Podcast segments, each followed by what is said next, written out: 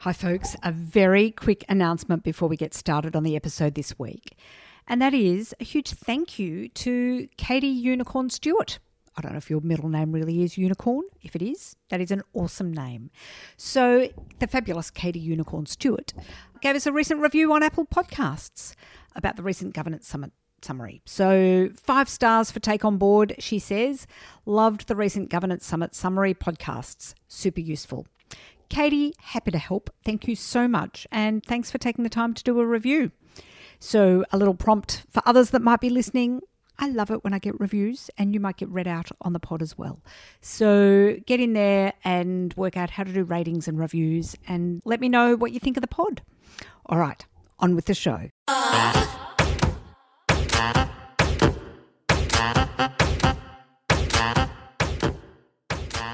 Hello, and welcome to the Take On Board podcast, where we talk all things boards and governance. I'm your host, Helga Svendsen. Being on a board can be interesting, valuable, and exciting, yet it can also be really lonely, challenging, and hard. So, here at Take On Board, we'll bring you weekly tips, tricks, and advice to help you build your governance wisdom. We'll shine a light on how to navigate your way onto your first board or to build your board portfolio. We'll also help you to work through those challenges that keep you awake at night.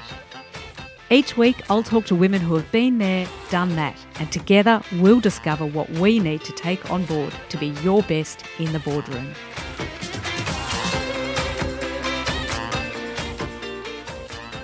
Today on the Take On Board podcast, I'll be talking with Amber Roberts. Amber is a non executive director of Greenpeace Asia Pacific and she's also the chair of the nominations committee, which is how I came to meet her.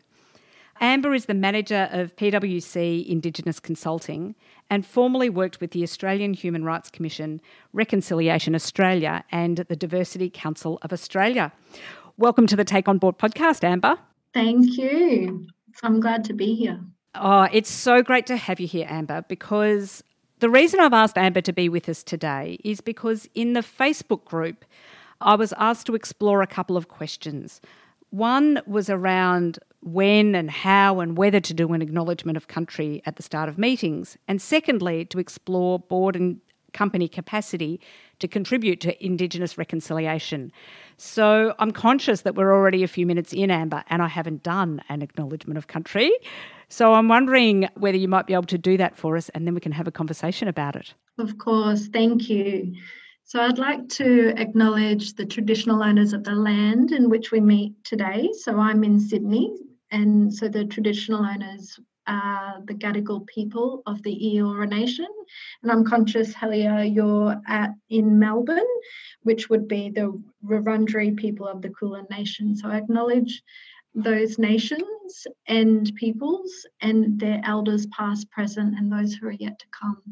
Thank you. Thank you. And it it reminds me, Amber, that I have I've never acknowledged country on any of my podcasts. And indeed, the question arose about acknowledging country at meetings. How should it be done? Yes, it's a good question, and it's something that often comes up in the work that I do. I guess probably if I could go back a little bit, if before I answer that question, have you been asked by your podcast followers what the differences are between acknowledgement to country and ah and a welcome. I haven't and in fact you know even before we go there i've given your brief bio but can you just give us a bit about you? So amber just tell us a little bit about yourself. Sure no worries. So i'm an aboriginal woman.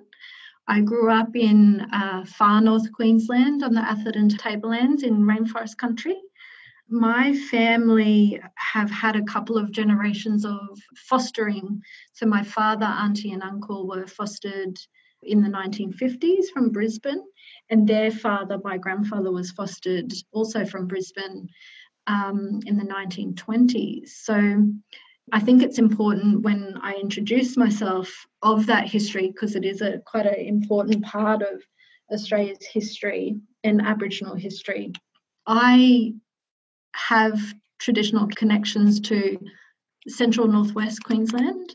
But because of the history of fostering and generations of fostering, I don't really have to, I don't really have family connection that I know of there. So, my place and where I call home and I'm most connected to is the rainforest country in far north Queensland. So, I think that's really important because when introducing yourself, include, and I think this is very um, important when someone provides a welcome, uh, an acknowledgement to country, is to acknowledge the place where you grew up and where you're most connected to. I think that's a really important part of identity and acknowledgement of the traditional owners of the land in which you are most connected to. So that's me in terms of my identity. I'm a mum of two beautiful girls. Um, and my partner is also from far north Queensland. So we, based in Sydney, uh, often um, we keep the connection going for our children back to North Queensland. In my career, as you mentioned, I've mostly worked in in I've worked in a number of different areas, but always advocating for Aboriginal and Torres Strait Islander people and better outcomes and opportunities for Aboriginal and Torres Strait Islander people. Fantastic. And I know that that's also, I mentioned very briefly at the start, Amber, that you and I met through your board role at Greenpeace Asia Pacific. And I'm on the General Assembly there, and you and I work together on the Nominations Committee. And I know from that work there also how strong you are in, you know, representation and, and so on. So thank you for the work you do there, and thank you for being here to have this conversation as well. No worries. Thank you. Back to what we touched on earlier about before we get into acknowledgement and should shouldn't be done. You're absolutely right. Let's talk about what's a welcome, what's an acknowledgement. Can you give us the the 101 there? Thank you for that question, Helga. Um, yeah, so the difference between a welcomed country and acknowledgement country. I guess I'll start with a welcome to country is a protocol for welcoming visitors to country, which has been part of Aboriginal and Torres Strait Islander people's culture for thousands of years, since a millennium. There were more than 250 languages spoken, traditional Indigenous languages spoken in Australia before 1788, with over 800 dialects. So there's many traditional owner groups um, and I guess it's really important to acknowledge that anywhere in Australia is Aboriginal land. So, welcome to country is where an elder or a person, an Aboriginal person who has been given traditional, have been given permission to provide a welcome, provides a welcome to the visitors coming into their country and the overarching reason for that is so that they they are offered safe passage i guess and protection for their spiritual being while they are in that country. So it's such an important protocol. And then acknowledgement country is an opportunity for anyone to show respect for traditional owners and their continuing connection of Aboriginal and Torres Strait Islander peoples to that country. So, an acknowledgement of country can be done by Aboriginal people and it can be done by non Indigenous people. There are no real set protocol wording for an acknowledgement to country, but there are many examples of, of scripts, I guess you could say, that can help people to provide an acknowledgement to country if they're unsure? It's an interesting question or an interesting aspect, I guess, around the scripts. Certainly in the Facebook group, when this question was raised about do we acknowledge, how do we acknowledge, there is a real, I guess, want to be able to do it in a really genuine way rather than just the script. What's your advice to board members about how to do it in a way that is genuine and sincere and getting it right as well? It's hard because some people, I guess, the level of education in this country has been quite limited in with regards to um, the history of Australia and Aboriginal peoples, and I guess why acknowledgement of country countries is important is that because of this long history of, I guess, exclusion in in history books, in the Australian anthem, in in policies, in there's so many social and economic areas across the sort of country that have excluded Aboriginal and Torres Strait Islander peoples. So I think in terms of providing an acknowledgement, as I mentioned a little bit earlier, it, it's really important to understand place. And I, I do agree. I think the more genuine you can provide an acknowledgement to country, the better. However, some people, I guess, not confident or maybe afraid they might say the wrong thing um, when they provide their acknowledgement to country. Um, so sometimes having a script is useful when someone is starting out. If you haven't done that, done it before, a script is useful. But the more that you someone does it, the more confident you will be to provide an acknowledgement. And as I mentioned, place is really important. So, for example, some of the best acknowledgement to countries I've heard when someone has taken the time to think about what they, they're going to say in the acknowledgement before a meeting. Often we're racing around with back to back meetings, and sometimes it, we just don't properly take that time. But I think it's important to do so. And some of the best uh, acknowledgements I've heard is when people have taken that time and maybe even if it's like a walk along the the river as you're coming to work or something that acknowledges the place that you are in and taking that in and weaving that into an acknowledgement I think is really great if someone is confident enough to do that. I'd noticed that when you spoke about your place and that that's important. So, can I check there, although it might be one or both? Is it about the place that you are acknowledging, or is it about your place in your history? That's a really good question. And I think it can be both, mm. to be honest. Mm. I think so often, and I didn't do this, but often when I introduce myself, I um, introduce the traditional owners of the land in which I grew up mm. on because I didn't grow up on traditional country.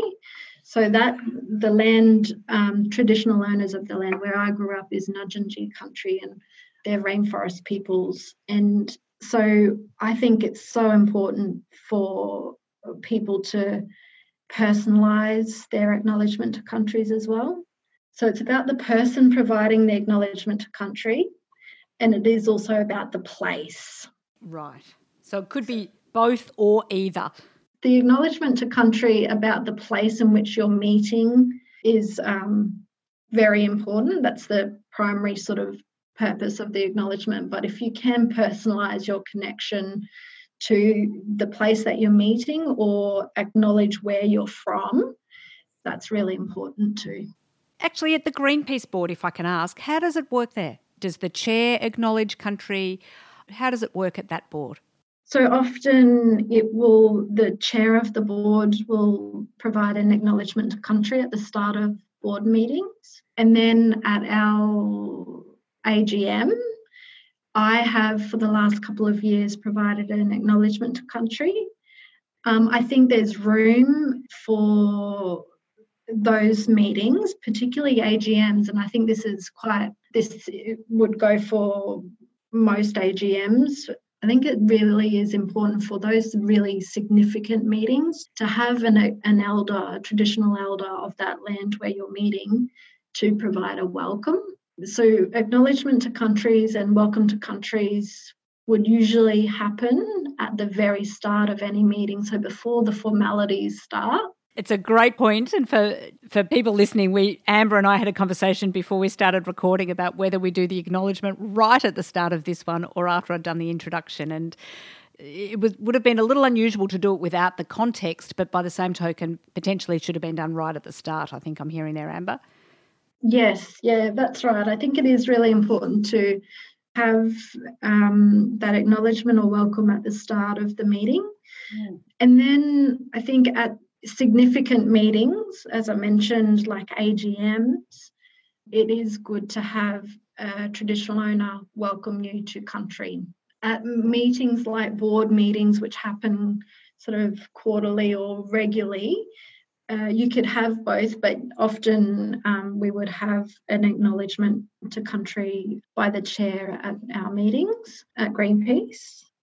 So, one thing we are just about to introduce at one of my boards is doing an acknowledgement of country at every meeting, which doesn't happen regularly now. It does at some, but not at all.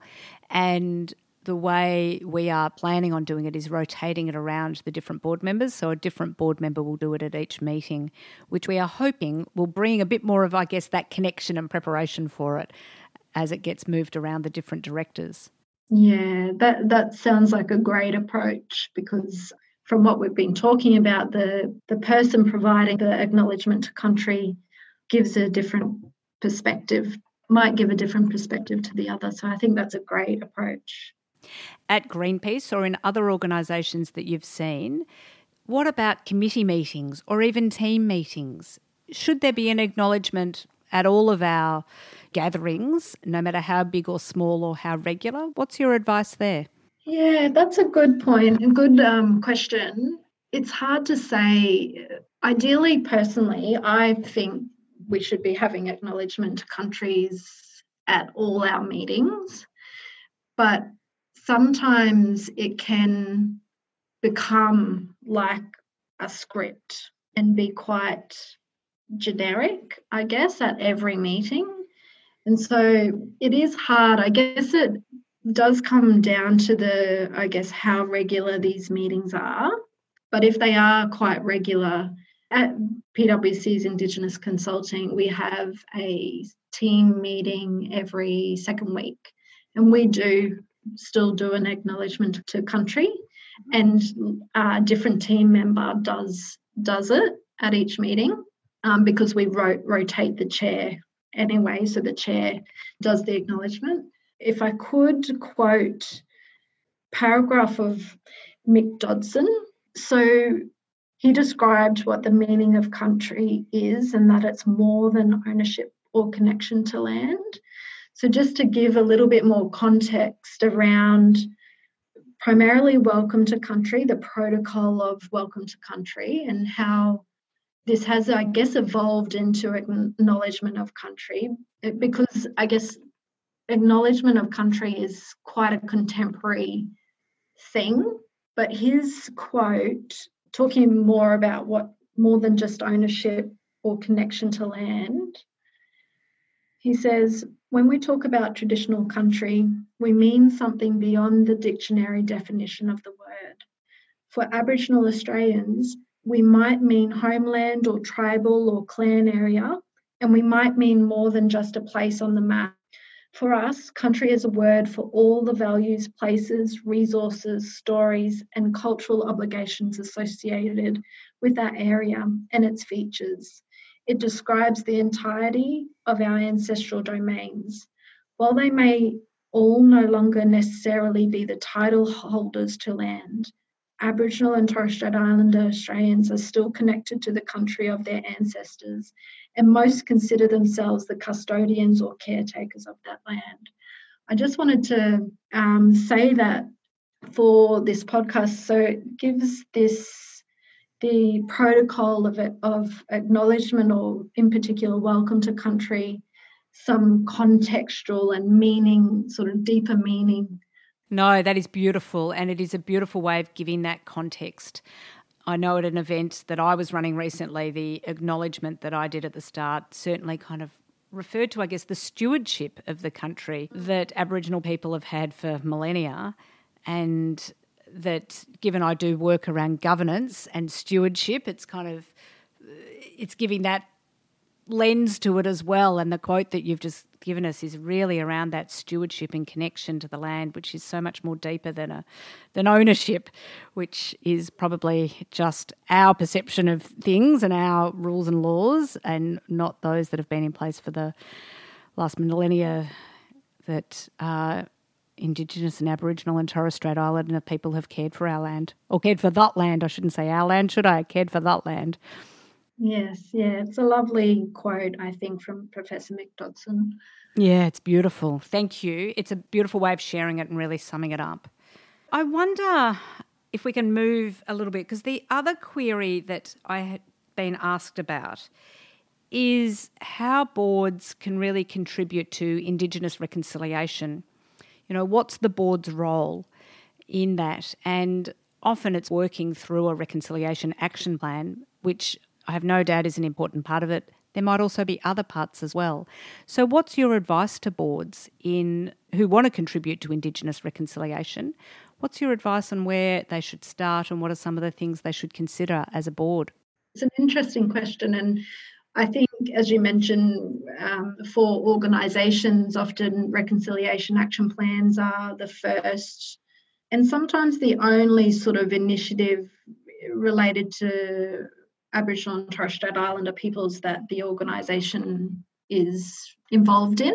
Um, and reconciliation action plans actually have um, one of the minimum elements of a RAP, as it's called, often called, have a requirement to have welcome to country and acknowledgement to country protocols for the organisation.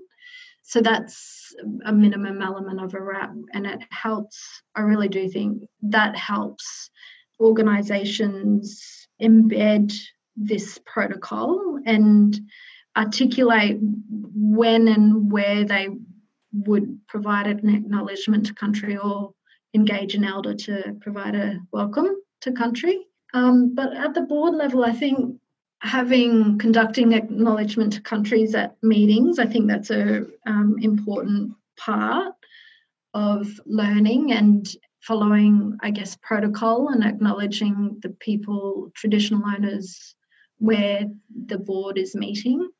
There's a number of different ways, I guess, you can build the knowledge of board members around Aboriginal and Torres Strait Islander peoples and engaging with Aboriginal and Torres Strait Islander peoples. And one of the ways is to, um, you can bring in an elder to talk to the board. I think that's a great idea because it's always nice to have face to face contact and conversation and have create a safe space to ask for board members to ask questions they may not necessarily would ask Aboriginal and Torres Strait Islander people. I think uh, there is a role for board members to be, I guess, champions, which can be attached potentially to. So, if the organisation has a RAP, board members, you I often see in some organisations where board members are the champion of that organisation's RAP and help be communicate to others, other board members or other boards or other organisations, because everyone has their own networks around reconciliation, around the development of a RAP. So RAPs, I see there's different levels of RAPs and I guess there's different intentions of organisations when developing a RAP. I think there's it's broadly uh, goodwill and good intentions, but it really comes down to what the core objective is. I think for RAPs is to um, contribute to organisational change and contribute to reconciliation broadly internally and externally with, within the organisation's sphere of influence. But I think it really is ultimately organizational change sort of document which or tool and that takes time for any organizational change to happen. I think board members can be champions and for moving towards better opportunities and outcomes for aboriginal and torres strait islander people. That's quite broad because there's so many. Unfortunately there's aboriginal and torres strait islander people face a number of socioeconomic barriers and are generally and statistics aren't great in a number of areas like justice and health for example board members are often so influential not only at the board level, but with their own networks and other boards they might be on or uh, organisations they work for. I've said that a bit, but I, I do think if board members are able to be champions and constantly having a conversation, I'm surprised every now and then, but there was a very low level of education about um, Aboriginal and Torres Strait Islander peoples generally. Um, even myself, as an Aboriginal woman, I I went through all my schooling not really hearing any teachers say anything about Aboriginal and Torres Strait Islander people except some historical sort of aspects and mythological stories, like the rainbow serpent or Tiddalik the frog or something. So the education wasn't really there and it wasn't deep at all. So I learnt from family, from friends, through my career in working in Indigenous affairs and over mm-hmm. years sort of built my knowledge. And saying that, I can't speak on behalf of all Aboriginal people either. So I think like I know my bit and can contribute where I can. But I think it's important to be champions. Yeah, which all of us can do, whether we're non Aboriginal board members, can also champion these issues. It doesn't need to just be left to Aboriginal people to always be the voice. I, I have one other possibly stupid question for you, Amber, but I'm going to ask it anyway. Using Indigenous versus Aboriginal, what's the rules there? I, I think, if I understand correctly, in Victoria, Aboriginal is used quite a bit more than sometimes in other states. But I would love to hear from you. What, what's the rules around it? Yeah, it is tricky, and it's a good question because it, it's a tricky one. So I don't feel so stupid then. That's great. My preference, honestly, would be wherever possible, use Aboriginal and Torres Strait Islander peoples mm-hmm. um, rather than Indigenous peoples. However, in saying that, Indigenous peoples is I guess, used when talking about glo- global Indigenous peoples. So, in that context, using Indigenous peoples is makes sense and is appropriate. I have noticed I'm from far north Queensland, and so um, Torres Strait Islander islands are not too well. They're far away, but they're they're not too far away. And so in North Queensland, for example, the Aboriginal and Torres Strait Islander flags are flown at events. And it's quite common to use Aboriginal and Torres Strait Islander. Whereas uh, further down south, like in Melbourne, like you mentioned, Aboriginal is used and it makes sense to represent Aboriginal people. I guess uh, using the terms Aboriginal and Torres Strait Islander, that's inclusive of all Australia's First Peoples. But it is important, I think, to acknowledge and understand that Torres Strait Islander peoples and Aboriginal Australian peoples are different cultures and different peoples. Sometimes that's forgotten or glazed over because there are very different um, distinctions between the two cultures. Ideally, ab- using Aboriginal and Torres Strait Islander peoples is um, or First Nations peoples. Those terms are quite um, are being used more and more. Fantastic. That is so. It's yeah handy for uh, those of us that sometimes are trying to get it right, but just not sure which way to get it right. Oh, Amber, this has been so useful. I know, I mean, like I say, people asked for this topic to be raised, and that some of the advice and information you've provided is just so practical and useful for people. So I'm wondering, what are what are the main points you want people to take away from this conversation today? I guess the first one is to understand the differences between a welcome to country and acknowledgement to country. And Reconciliation Australia has some guidance around that. Um, I think it's also important to understand place and where you are and really take that time to really think about the environment, the natural built environment around you before providing an acknowledgement to country. Many people, I, I understand some people are, uh, I guess, scared of saying the wrong thing or not confident to to provide an acknowledgement. And i think because of scared, being scared of saying the wrong thing i think it it's important to have a go and try and and utilize scripts or something that can help um, building the confidence to provide acknowledgement to countries Saying something, even if you're not quite sure if you're going to get it right, is likely to be better than saying nothing at all. Yes, yeah. So even if it's not quite right, if it's genuine and authentic, it's going to be okay, is my guess. Yes, that's right.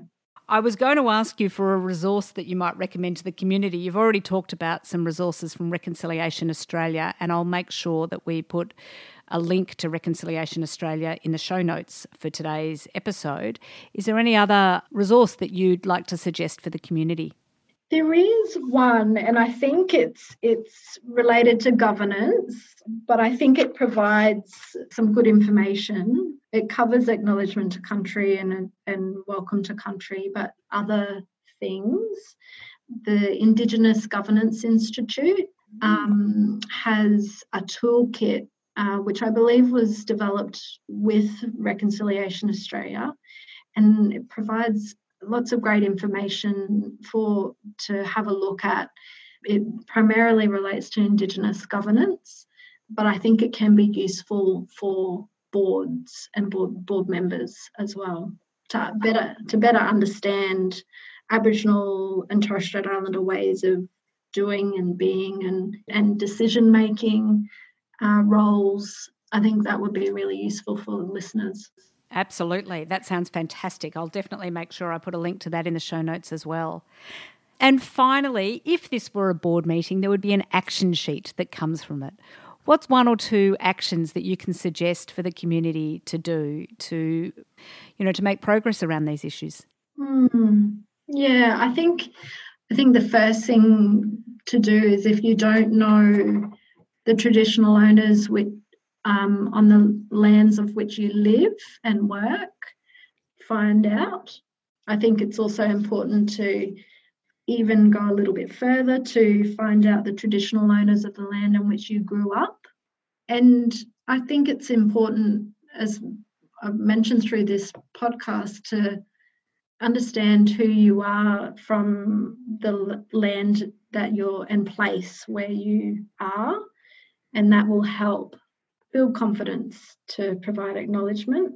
I think that's one of the takeaway things. I think building confidence also to to provide an acknowledgement if if you haven't listeners haven't ever provided one or would like to sort of be more become more confident developing a script can help yes and maybe their own script rather than one from others or working from one of the other scripts that's provided yes yeah Oh, that is fantastic, Amber. Thank you so much for your time today. I really appreciate it. I know that I am going to put some of this to good use. I'm going to go and find out the traditional owners of the land where I grew up as well and um, do a bit of exploration around that so that I can I hadn't thought before about making a stronger connection to place in terms of acknowledgement of country. So that's definitely something I will take on. So thank you so much for sharing. I really appreciate it. And I know that people are going to take a lot from our conversation today. No worries. Thank you heaps for inviting me to speak to you today.